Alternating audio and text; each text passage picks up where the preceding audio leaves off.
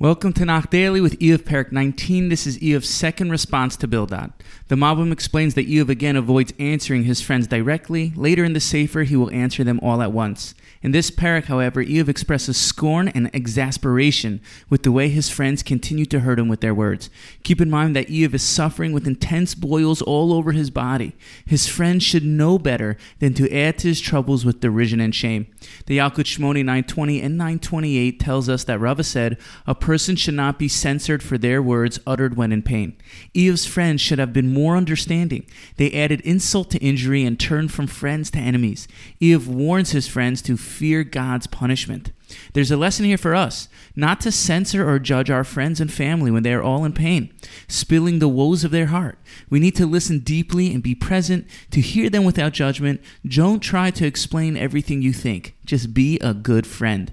In the second pasuk, Eov says, "Ad ana nafshi uzdakanuni b'milim." How long will you distress my soul and oppress me with words? Eov rebukes his friends for their coldness towards him.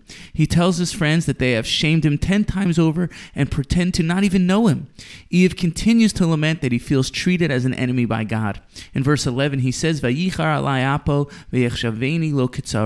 His anger burns against me. He considers me like one of his enemies. Verse 15 tells us that he feels alienated from those who used to care about him, including friends, neighbors, relatives, and old employees. He feels foreign in their eyes. This is something we often see. When people are in medical or emotional pain, many people begin to distance themselves from them. In verse 21, Eov pleads in desperation, Take pity on me, take pity on me. Oh, my friends, for the hand of God has afflicted me.